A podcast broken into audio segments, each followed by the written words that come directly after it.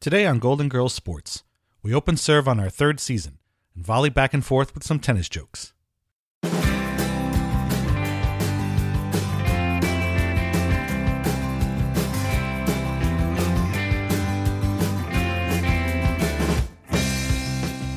Marcus Allen. Mike Tyson. Extra innings. The tight end decoys, so it looks like we're running a draw play. Magic Johnson. Bobby Hole. Tampa Bay Bucks. And they're off! The pig takes the lead. The chicken... Welcome to the first episode of our third season. In a way, our third quarter. If you've been listening along this entire time, I can't thank you enough for taking this crazy ride with me. If this is your first episode, I appreciate you giving the show a shot, and I hope you're ready to hear sports and TV trivia in a way you've never heard before. It's a little weird, but trust me. And it's way better than any of Rose's St. Olaf stories. Till Death Do We Volley premiered on March 18th, 1989, the 19th episode of the Golden Girls' fourth season. It was written by Richard Vaxey and Tracy Gamble and directed by Terry Hughes. It aired right after You Gotta Have Hope and Fiddler on the Ropes, two episodes we've discussed earlier on this podcast. Dorothy is set to attend a class reunion and is excited to reconnect with her best friend from childhood, Trudy McMahon. Well, best friend in this case meaning something a little different than it usually does. You see, Trudy and Dorothy are more like frenemies before frenemies were really a thing, and they've spent their entire lives one-upping, insulting, and playing pranks on each other. Now, I think what Ma's referring to is a little practical joke that Trudy played on me. You know, all of us on the tennis team decided that we would wear our tennis whites to the prom. Well, I showed up, and I was the only one. Oh. Your date must have been horrified. No, her brother was a really good sport about it. And Dorothy is determined to show Trudy how much better she is at pretty much everything, starting with tennis. Which reminds me, I have to rush. To where to? Tennis lessons. I figure if she's going to be here, we ought to have a nice, quiet game. Oh, that's sweet. And a lot of crap. I'm going to mop the court with her. Oh, my. Looks like our Dorothy still holds a grudge. Of course she holds a grudge. We Sicilians are good at that. That and holding a grudge. Sophia, you said holding a grudge twice. Hey, if you're good at something, you brag about it. As soon as Trudy and her husband Jack arrive, their rivalry is already back in full swing. The two old friends head into the kitchen to get some refreshments and end up arm wrestling. On the day of the big match, Trudy and Dorothy engage in an epic struggle, while Blanche, Rose, and Sophia watch intently. Trudy appears to have the upper hand, but Dorothy is keeping up right alongside her. Boy, Trudy is beating the dickens out of Dorothy. I just have to... catch my breath. Are we going to play, or do you want to forfeit? No way. No, Dorothy Zbornak doesn't know the meaning of the word forfeit. And she's a teacher, too. No wonder the Japanese are ahead of us. I'm going to kill you, Trudy. Oh, do you really think she can make a comeback? I'm sure she can. Dorothy's running Trudy all over the court. Trudy tripped. Then Trudy stops playing, because she is dead. Naturally, Dorothy is beside herself with grief. At the class reunion, she struggles to even come out of her room, and rushes back in after announcing to a shocked crowd that Trudy is in fact deceased. That's when the damnedest thing happens. Trudy walks through the door and casually tells everybody that it was a practical joke, which goes over about as well as you'd expect it to. When she goes to Dorothy's bedroom to come clean, Trudy gets a surprise of her own. She finds Dorothy in bed with her husband, Jack. Trudy's pissed, but it turns out it was just a taste of her own medicine. Dorothy and Jack still have their clothes on. Dorothy had figured out that Trudy's death was a fake and decided to cook up some revenge.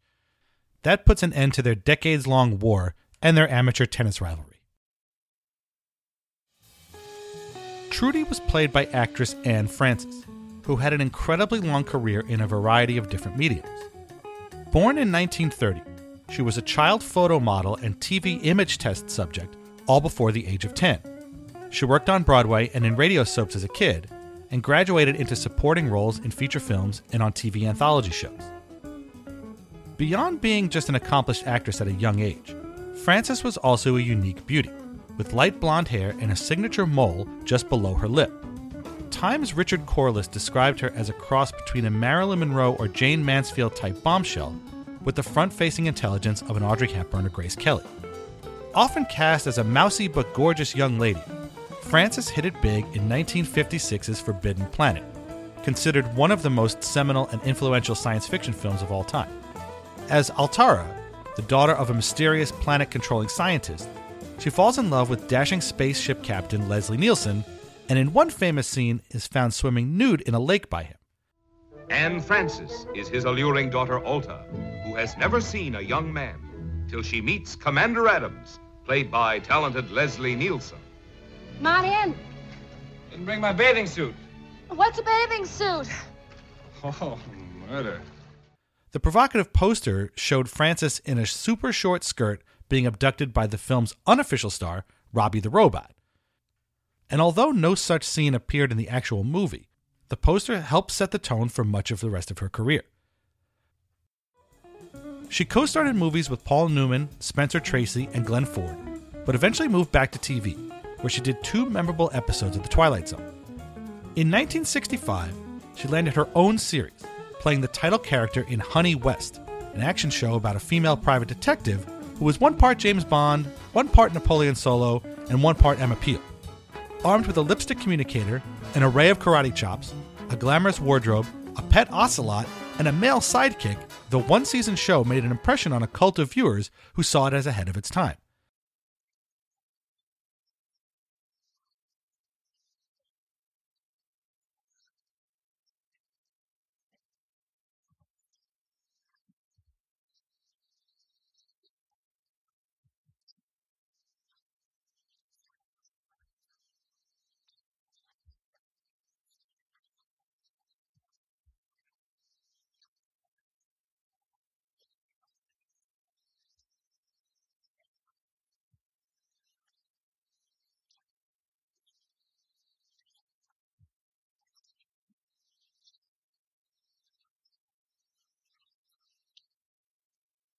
Francis once said, quote, "The character made young women think there was much more they could reach for.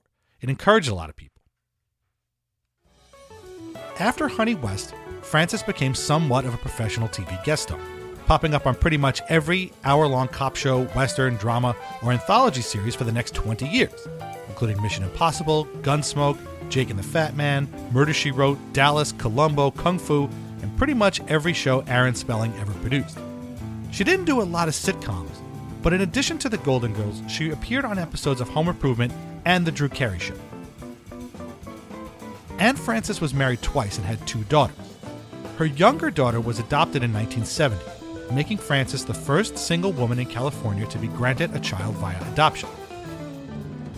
In January of 2011, 80-year-old Anne Francis died of complications due to pancreatic cancer in Santa Barbara, California.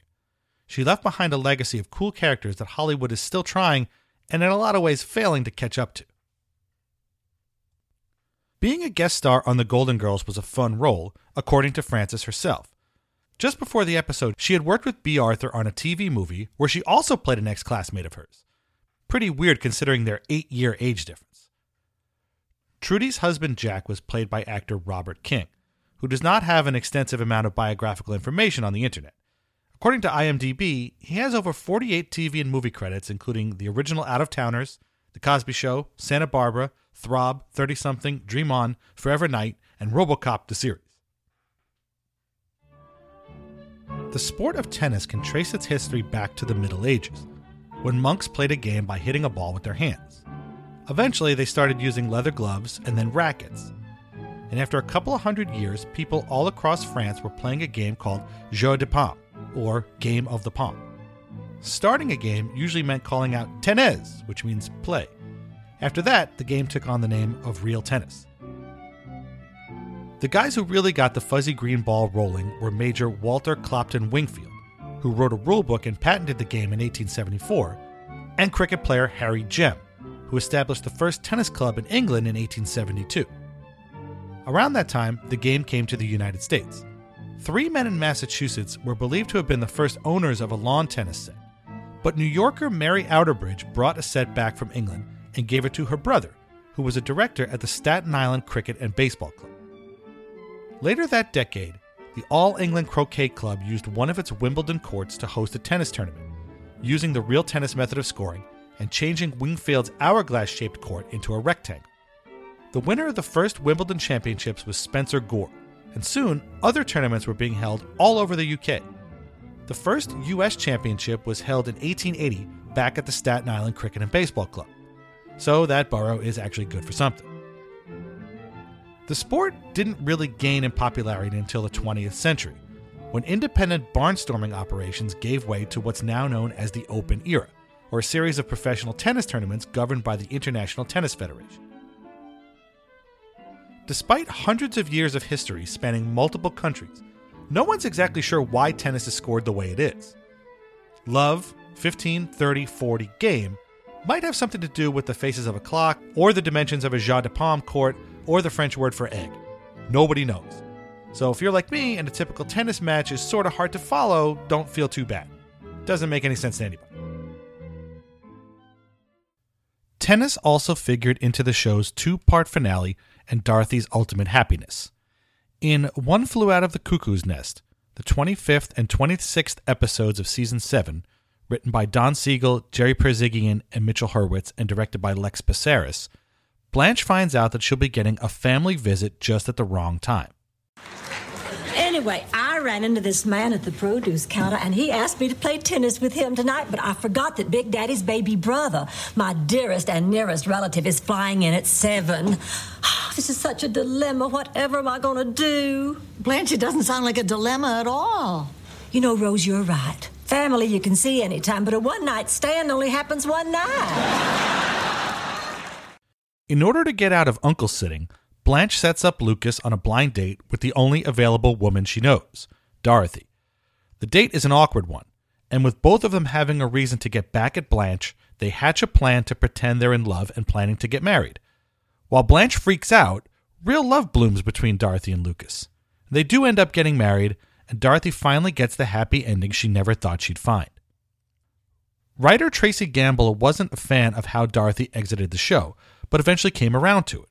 Quote, "I didn't like that we were ending with Dorothy departing to get married because it seemed to me like the Golden Girls was about single women and the theme was that they were vital. This ending seemed to say that a man was the answer to all of Dorothy's problems.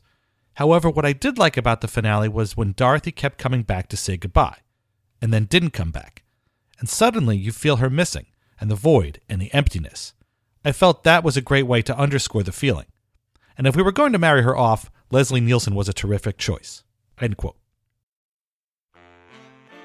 Yep, Blanche's uncle Lucas Hollingsworth was played by Anne Francis' Forbidden Planet co-star Leslie Nielsen, who was in the midst of his incredible career renaissance. The Regina, Saskatchewan-born actor had a legendary career that could be neatly split into two halves, before Airplane and after Airplane.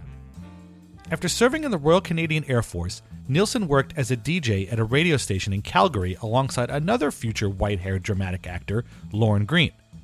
Nielsen won a scholarship to the neighborhood playhouse, moved to New York in 1949, and became a frequent presence in dramatic anthology series with titles like The Magnavox Theater, The Philco Goodyear Television Playhouse, and Studio One in Hollywood.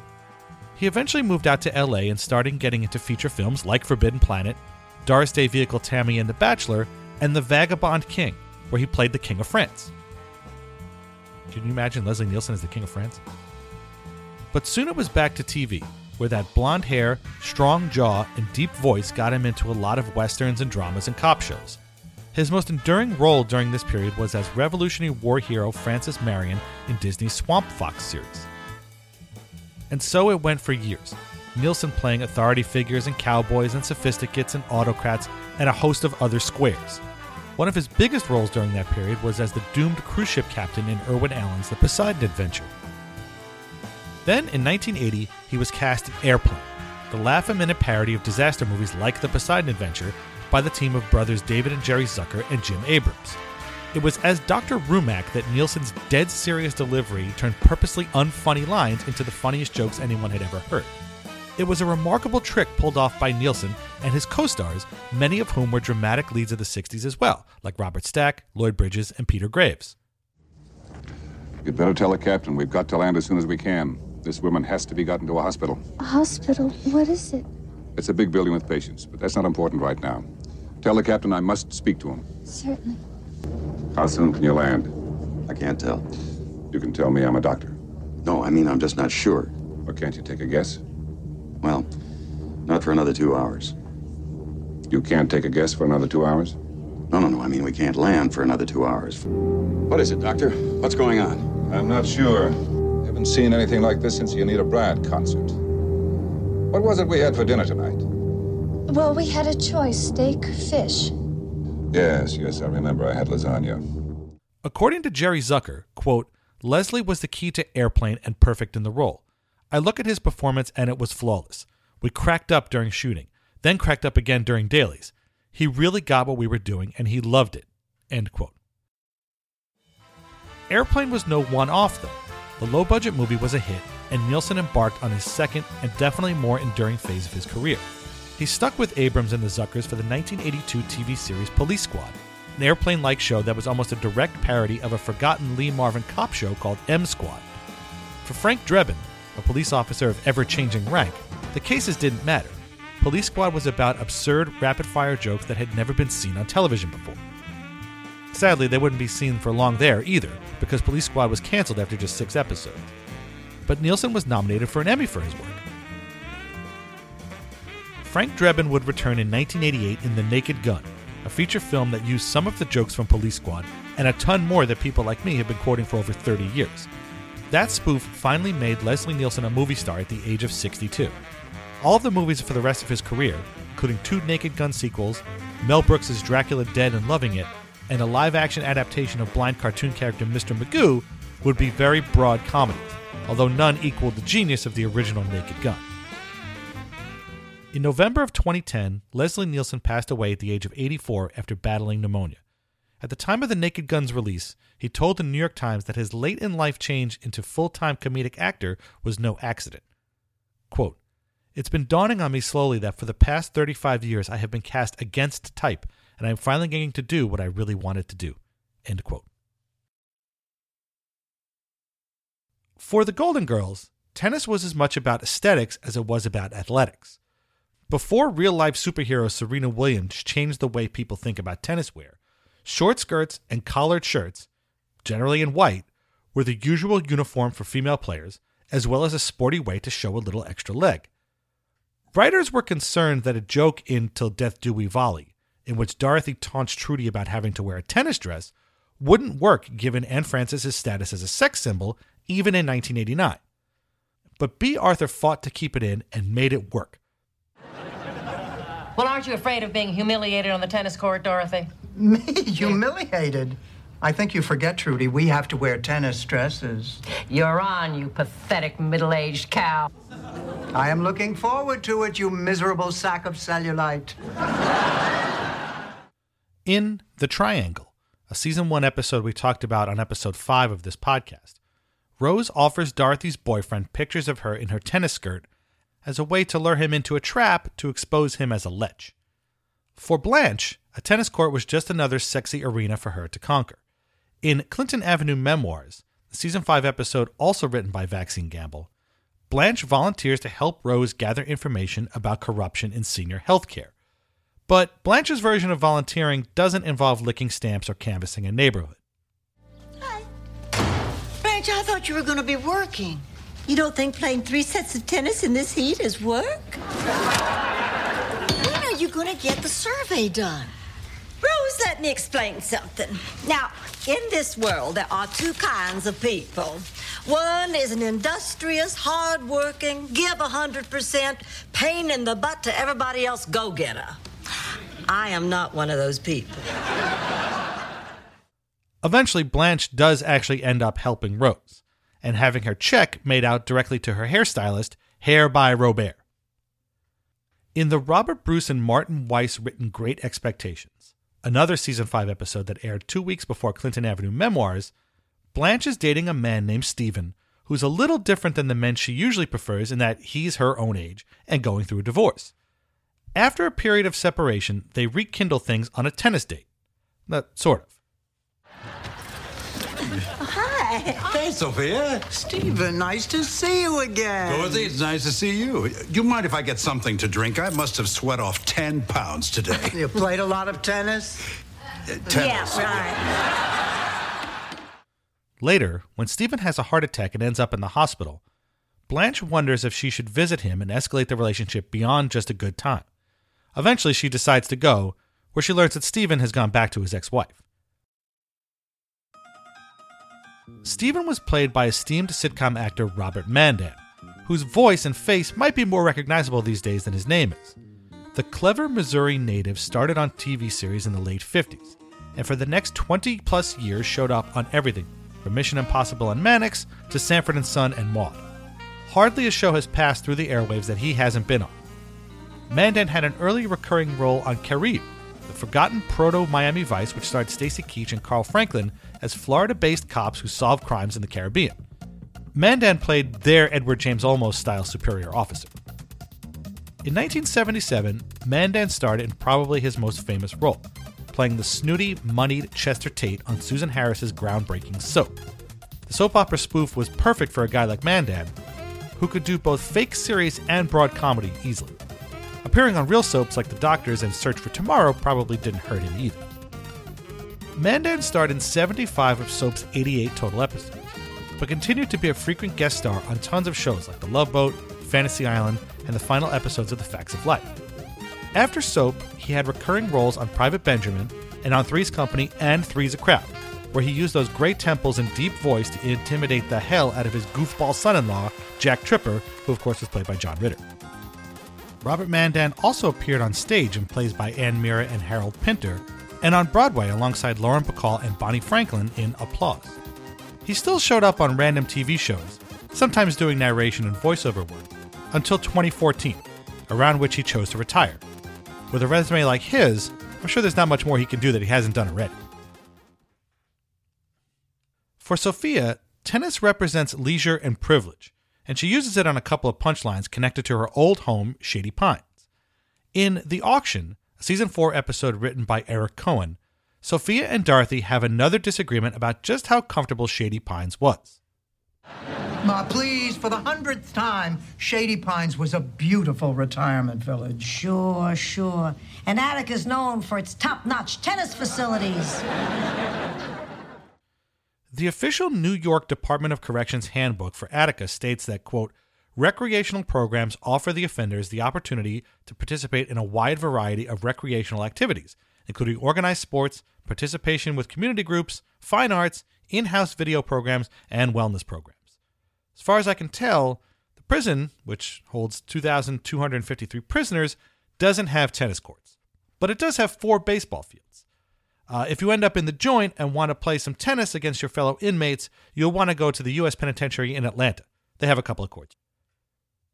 Shady Pines' tennis club came up again in Season 6's Older and Wiser, which was also written by Vaccine Gamble.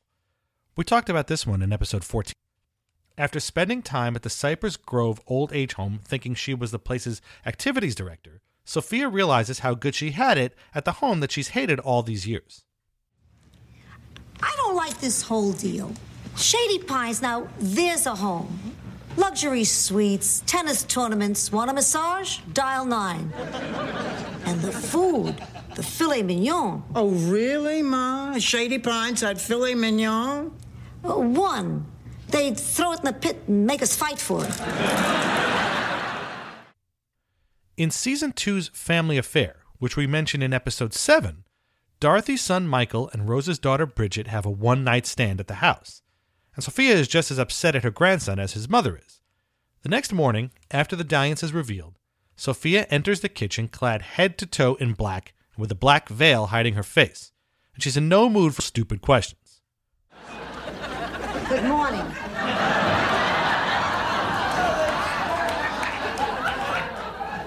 Ma, why are you dressed like that? I'm introducing my new line of tennis wear. What do you think? I'm in mourning. For whom, Sophia? Michael. After last night, he doesn't exist. Finally, we have The President is Coming, The President is Coming, the 2-part Season 5 clip show finale credited to 8 different writers. President George Bush is visiting Miami, and through a coincidence of sitcom circumstances, will come directly to the girl's house on Richmond Street.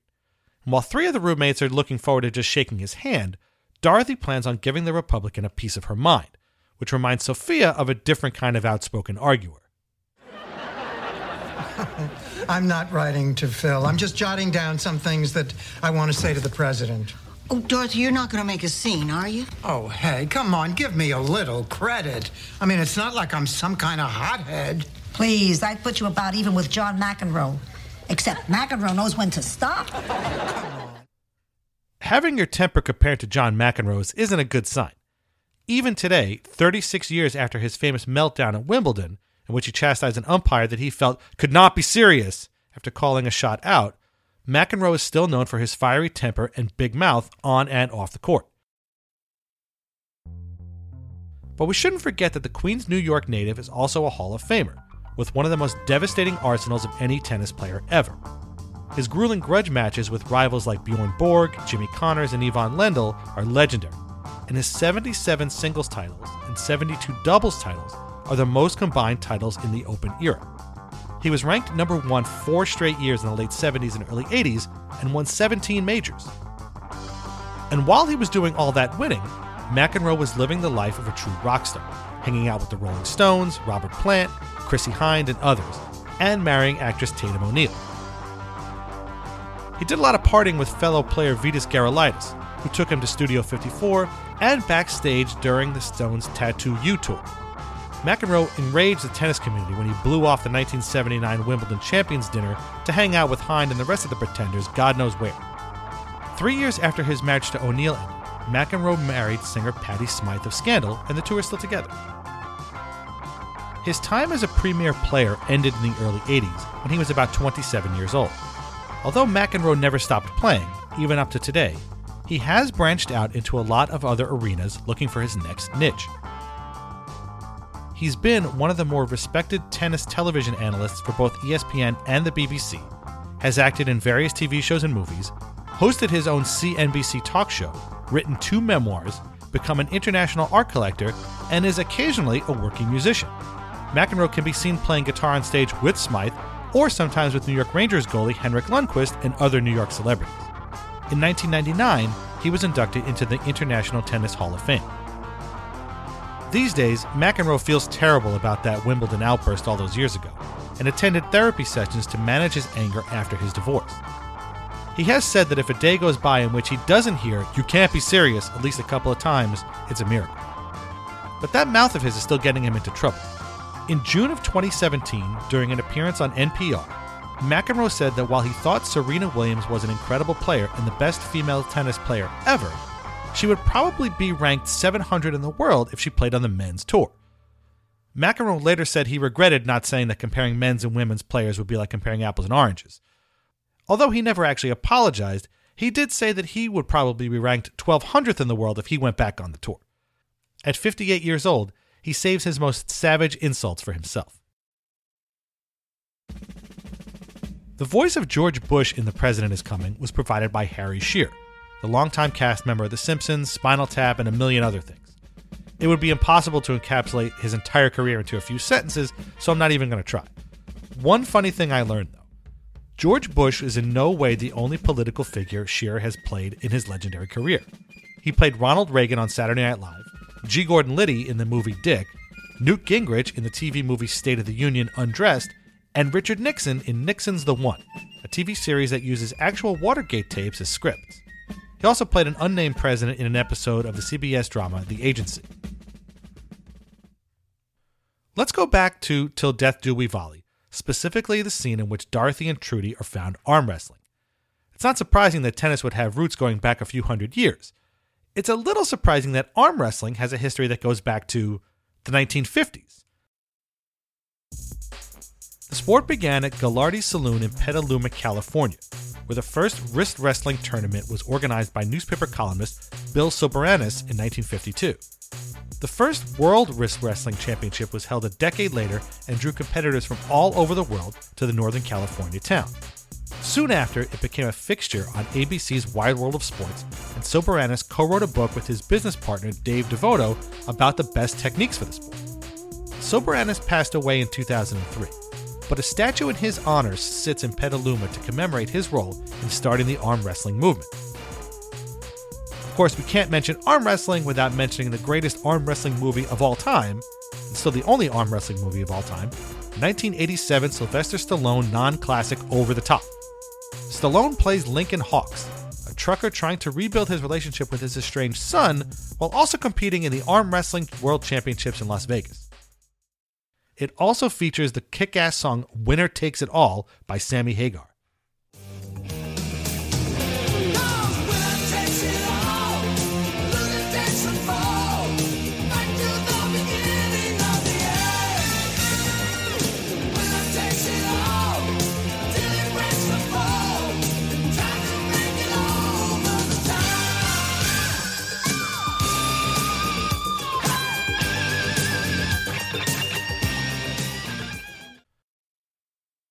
Till Death Do We Volley is a funny episode, but Anne Francis' performance in it is kind of weird. The way she has Trudy talk sounds like somebody from an old gangster movie. My wife and I both find it very off-putting and distracting. I had heard of Anne Francis growing up, but I never knew this was her, and as an introduction, I don't think it's very representative of her career. Having now read up on her, I've become very interested in her early works and in particular Honey West, which I never heard of before. I am fascinated by 60s spy shows like The Man from U.N.C.L.E., Mission Impossible, Wild Wild West, The Avengers, and lots of others. And that show seems like a really unique entry into the genre. It's a shame it lasted only one season, but I guess that'll make it easier for me to catch up on when I have the time. Next time on Golden Girls Sports, we attempt to be topical for once and celebrate the opening of the 2018 Winter Olympics with sitcom jokes about sex and the luge.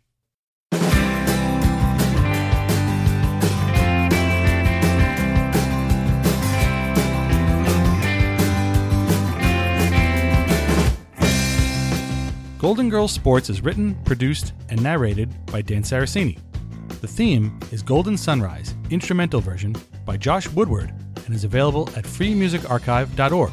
Visit goldengirlsportspodcast.com for show notes and references, and follow us on Twitter at GoldenGirlsSP. Thanks for listening.